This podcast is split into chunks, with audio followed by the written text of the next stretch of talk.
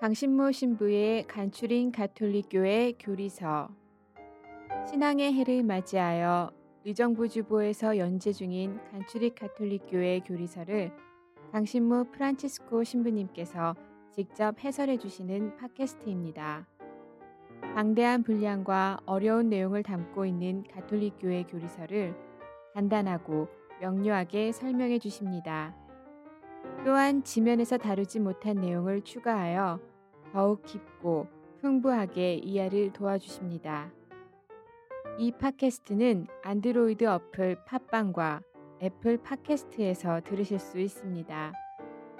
의정부교구 홈페이지 u가톨릭.or.kr로 접속하시면 강의 자료 문서 파일도 다운받아 보실 수 있습니다.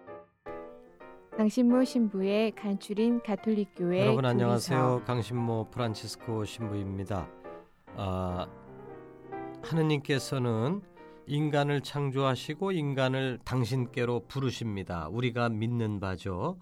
하느님께서는 인간을 부르실 뿐만 아니라 인간들이 당신의 부르심을 따라 걸어가야 할 길을 명확히 알려주십니다. 오늘 드릴 말씀의 핵심입니다. 하느님께서 우리가 따라 걸어가야 할 길을 명확히 알려주신다.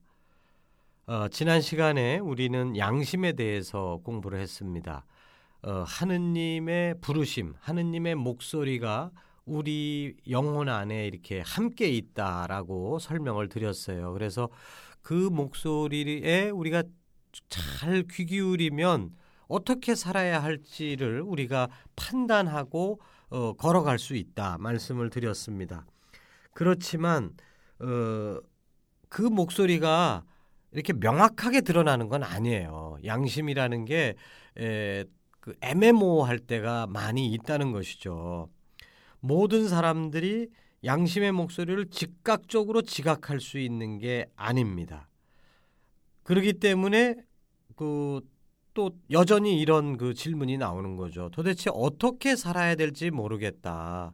양심은 느껴요. 양심의 가책 같은 걸 어렴풋이는 다 느끼는데 매 순간순간 명확하게 정말 그 갈 거냐 말 거냐 뭐 이런 명확한 뭔가 있어야 될 것 같은데 그거를 매 순간 우리가 하나하나 다 판단해서 산다는 거는 어, 현실적으로는 불가능한 것이죠.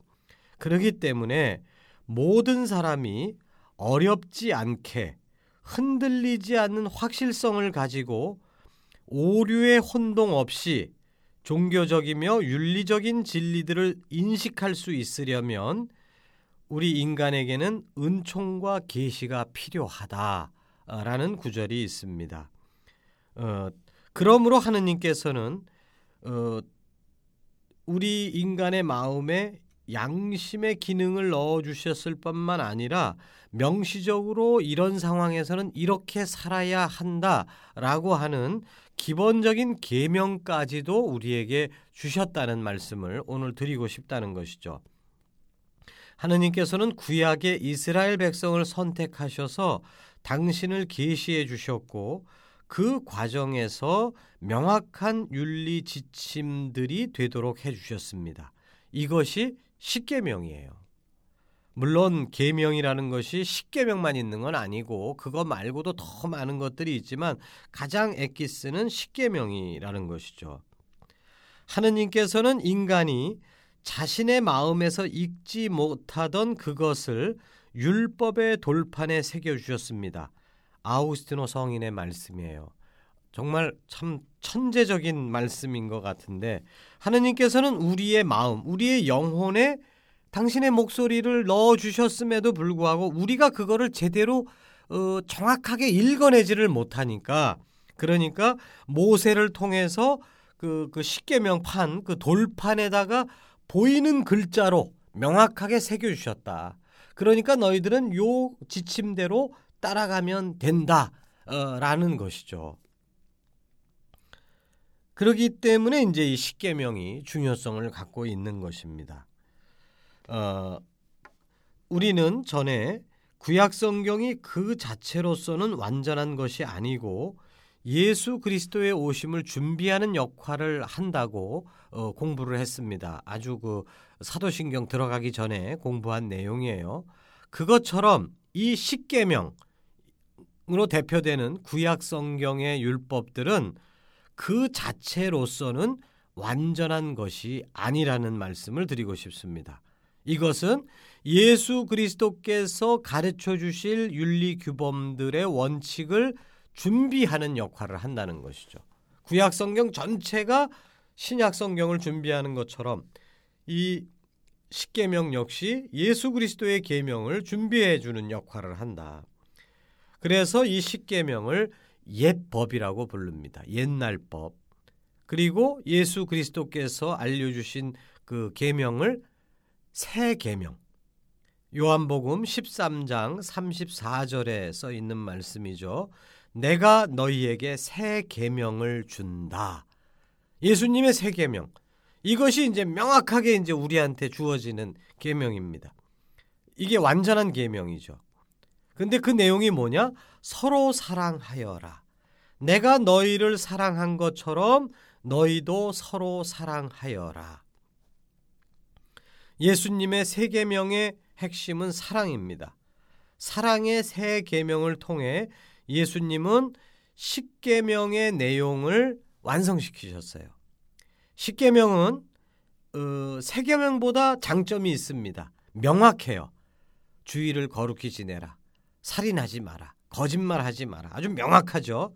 그러나 단점이 있습니다. 이거는 굉장히 소극적이에요. 뭔뭐를 하지 마라, 하지 마라, 하지 마라 하는 식으로만 계속 나오고 있는데 예수님께서는 이것을 보다 더 완성된 형태로 사랑해라 라고 하는 적극적인 형태로 변모시키셨다는 것이죠. 예를 들어서 십계명만 따라서 사는 사람은 도둑질을 안 했으니까 됐다라고 만족할 수 있습니다. 그러나 예수님은 그 사람에게 네가 네 이웃을 진정으로 사랑하고 있는가 이렇게 물으시는 것이에요. 굉장히 포괄적이고 적극적이고 그런 식으로 이제 우리의 윤리적인 삶을 이렇게 인도해 나가신다는 것이죠. 또한 두려움 때문에 십계명을 지키는 것이 아니라 성령께서 불어넣어 주시는 사랑에 따라 행동하도록 인도하십니다. 자, 이제 다시 한번 정리를 하면 우리들 마음속에는 양심이라고 하는 윤리적 생활을 할 수 있는 가능성, 능력이 있는데 문제는 이것이 자라나는 환경에 의해서 이렇게 혼탁될 수도 있고 어, 또그 우리의 인간이 가지고 있는 이성의 한계 때문에 우리가 양심껏 판단한다고 할 했는데 나중에 돌아보니까 그게 아니었어요. 자기 깐에는 잘한답시고 한 건데 나중에 보니까 하느님 뜻에 어긋났고 어, 하느님 뜻은 고사하고 내가 자식들한테 잘한답시고 했는데 나중에 보니까 자식들을 오히려 길을 꺾고 어, 이렇게 못할 짓을 해버리는 게 된 거예요. 양심상으로는 걸릴 게 없죠. 잘한다고 했으니까. 근데 그게 이제 안 돼. 그러니까 그 무조건 아니 난 양심껏 했어 이거 가지고 다 우리가 면죄부를 받을 수는 없는 겁니다. 올바른 양심이어야 되는 것이죠. 그런데 문제는 우리가 매 순간 올바른 양심에 따라서 결정한다는 것은 현실적으로 불가능하다. 그렇기 때문에 그 이런 인간들에게 왜냐하면 우리 인간들은 원죄에 물들어 있었기 때문에 그걸 통해서 이 사회 구조 전체도 혼탁해 있고 그 그러니까 뿌연 흙탕물 속에서 볼 수 있는 거에 그 시계 한계가 있잖아요. 그러니까 하느님의 양심으로 볼 수 있는 게 이게 우리한테는 제한돼 버렸다는 것이죠. 그러기 때문에 구체적인 지침이 필요하다. 라고 해서 이제 십계명이 주어지고 그거 말고도 여러 가지 유다인들 경우에 613조의 율법 규정을 정해 갖고 요거대로 살면 된다. 굉장히 명확하고 이제 윤리 생활하기가 굉장히 편해져요. 이렇게 되면 실천하느냐 못하냐는 건 다음 문제고 뭘 해야 되느냐 이걸 아는 게 제일 중요한 건데 그것이 이제 명확해졌다는 것이죠. 근데 이 율법을 가지고 이제 이걸 생활하는 것이 명확하긴 한데 굉장히 폭이 좁아지는 그런 문제점이 발생을 하고 어 그렇기 때문에 이제 율법주의라고 불리우는 그런 한계가 또 생기는 겁니다. 그러니까 이제 예수님께서는 새 계명 다시 한번 근본적인 원칙을 알려 주시는 거죠. 하느님 사랑, 이웃 사랑이라고 하는 근본적인 원칙. 이 원칙에 비추어서 이 십계명이나 기타 여러 가지 율법적인 계명들을 그 비추어서 살아야 된다. 근데 사실은 사랑해야 된다라는 예수님의 이 세 계명만 가지고 또 생활하면 또 애매모호해지는 또 위험성이 있어요. 도대체 사랑이란 뭘까?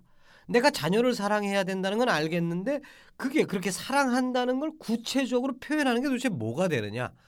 이제 다시 또 이제 뿌얘지는 것이죠. 추상적이 돼 버리고. 그러니까 요 두 가지 옛 계명이라고 할 수 있는 십계명의 그 십계명을 비롯한 여러 가지 율법 조항들의 이 명확함과 그리고 예수님의 이 세 계명 이웃 사랑과 하느님 사랑이라고 하는 이 기본 원칙 이 두 가지는 항상 조화를 이루어야 된다는 것입니다. 안 그러면은 이게 그 극단으로 가게 되면 이제 문제가 생기는 거예요. 그래서 우리는 결론적으로 말하면 항상 내가 정말 이웃들을 사랑하고 있는지 하느님을 사랑하고 있는지라고 하는 이 기본 원칙에 비추어서 십계명이 얘기하는 구체적인 계명들을 실제로 하루하루 살아나가는 그런 것이 되어야 된다는 것이죠.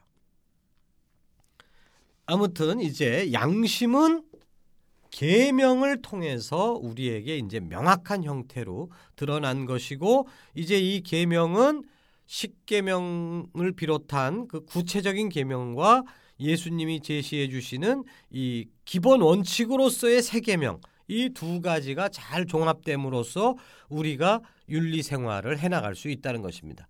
그러니까 결론적으로 따지면은 윤리 생활이란 뭐냐 윤리 생활이란 무엇이냐? 계명 생활이라고까지도 얘기할 수 있어요. 그래서 옛날 우리 신자들은 그 수계 계명을 지킨다. 수계 생활이라고 이제 불렀던 것입니다. 근데 이제 계속해서 반복적으로 제가 노파심으로 계속 반복하고 있지만 이게 이제 개별 계명들에만 너무 급급해지면 하느님 사랑 이웃 사랑이하고는 근본적인 계명 그 가장 큰 계명에 우리가 그 떨어져 버릴 수가 있는 위험성이 있으니까 이 근본적인 계명에 비추어서 개별적인 계명들을 지켜 나가는 삶 그것이 이제 구체적인 우리 크리스찬들의 윤리 생활이라고 결론을 내릴 수 있겠습니다. 결국 윤리 생활이 계명 생활이라고 한다면 현대인들은 조금 거부감이 들을 수가 있어요. 우리는 그 계명이라는 단어를 들으면 아 이건 뭐 시대에 뒤떨어진 거, 우리를 구속하는 것으로만 생각하는 경향이 현대인들에겐 있습니다. 그러나 계명은 인간의 자유를 보호하기 위한 보호 장치예요. 고속도로를 달리는 차들이 교통 법규를 지키지 않고 자기 마음대로 달린다면 자유니까 두 발 달린 사람이 어딜 못 가겠어요. 근데 네 발 달린 자동차가 내 멋대로 달리겠다라고 한다면 어떤 결과가 초래되겠는가 생각만 해도 끔찍하죠. 잠깐 동안은 나 혼자 편안할 수 있겠지만 결국에는 모두가 큰 피해를 입게 될 것입니다. 이처럼 계명을 지키지 않고 자기 마음대로 사는 것을 자유라고 부를 수는 없습니다. 인간의 본질이 자유이긴 하지만 계명을 무시한 채 그냥 막 사는 자유 이거는 자유가 아니라 방종이죠. 그렇기 때문에 하느님이 주시는 이 계명, 옛 계명과 새 계명은 인간 자유를 보호하기 위한 계명이며 우리가 하느님의 백성으로 살기 위해서 마땅히 따라가야 할 규범입니다. 그럼에도 불구하고 이렇게 계명에 따라 살아간다는 것은 쉽지 않은 일입니다. 윤리 계명들이 무거운 짐처럼 느껴지는 경우가 많습니다. 또한 계명대로 살기로 결심하면 할수록 자신의 한계를 느끼게 됩니다. 알긴 알겠는데 왜냐하면 이렇게 돌판에 써주셨으니까 명확하게 거짓말하면 안 된다. 어? 그 가늠하지 마라. 뭐 이런 식으로 명확하게 써주신 건데 잘 아니까 아니까 더 힘들어요. 자신의 한계를 느끼게 되는 것이죠. 그러기에 우리 그리스도교 신자들은 윤리 생활에 있어서 나 자신의 능력만으로 윤리 생활을 할 수 있다고 자신해서는 안 되는 것입니다. 우리의 인생길에 함께 해주시는 하느님의 도우심으로 윤리적 생활을 해나갈 수 있음을 알아야 합니다. 그리스도인의 윤리 생활은 우리 공자님께서 말씀하시는 그러한 윤리 생활하고는 어, 겉으로는 얼핏 보면 똑같지만 내면적으로는 근본적인 차이가 있어요. 우리는 하느님께 의지하면서 살아가는 생활입니다. 내가 무슨 어? 의지력 훈련시켜서 이렇게 사는 그런 생활이 아니라는 것이죠. 어디까지나 크리스, 크리스찬들의 윤리 생활은 은총 생활이다. 아주 냉랭한 그런 계명 나 지켰어 지켰어 뭐 이런 식의 그런 생활이 아니고 정말 하느님의 그 자비하심과 도우심 여기에 매일매일 의탁하면서 사는 그 은총의 자신을 맡기는 삶이 되어야 한다는 말씀을 결론적으로 드리고 싶습니다. 자, 이제 지금까지로 이제 그 제3편 크리스찬들의 윤리 생활에 대한 개론적인 설명을 다 마쳤습니다. 출발점으로서의 인간의 존엄성, 인간은 영혼을 가지고 있다. 존엄하다. 또 우리 인생의 목적점으로서의 참된 행복. 그리고 그 과정을 거론하기 위한 인간의 능력으로서의 자유. 그리고 하느님의 도우심으로서의 양심. 그리고 이제 오늘 마지막 시간에 이 양심을 명확히 우리들에게 밝혀 주시는 예법과 새 계명 이렇게 다섯 가지 주제를 가지고 지금까지 개론적인 설명을 했던 것입니다. 이걸 통해서 이제 결론적으로 우리는 하느님께서 우리에게 주신 이 계명을 제대로 이해하고 살아가는 수계 생활이 이제 결국은 윤리 생활이고 또 이것을 우린 살아갈 수 있다. 물론 마음 먹은 대로 아는 대로 못 사는 게 분명히 있지만 하느님 함께 해 주시고 자비로우시고 도와 주시기 때문에 그분께 의지하면서 우리는 간다. 이제 이렇게 이제 결론을 내릴 수가 있습니다. 이런 식으로 이제 개론적인 설명을 다 끝냈고 다음 시간부터는 윤리생활 강론이라고 말씀을 드릴 수 있는 이제 십계명을 하나씩 하나씩 살펴보도록 하겠습니다. 어, 그런데 이제 이 십계명을 살펴볼 때 이제 우리는 어, 크게 십계명은 두 부분으로 나눠진다 하는 것을 여러분은 다 알고 계시죠? 어, 십계명은 처음 세 계명, 1계명, 2계명, 3계명은 하느님과 관련한 다시 말해서 하느님 사랑에 관한 계명들이고 나머지 일곱 개 계명은 사람 간의 관계, 이웃 사랑에 관한 문제를 다루고 있다는 것이죠. 그러니까 10계명을 10개를 이제 차근차근히 다 살펴볼 건데 그거를 살펴볼 때 항상 근본적인 정신 하느님 사랑 그리고 이웃 사랑이라고 하는 이 예수님의 세 계명의 정신에 따라서 거기에 비추어서 이제 10개의 어, 계명을 하나씩 하나씩 살펴보도록 하겠습니다.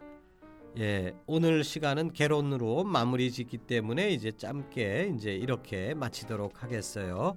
여러분 잘 들어주셔서 감사드립니다.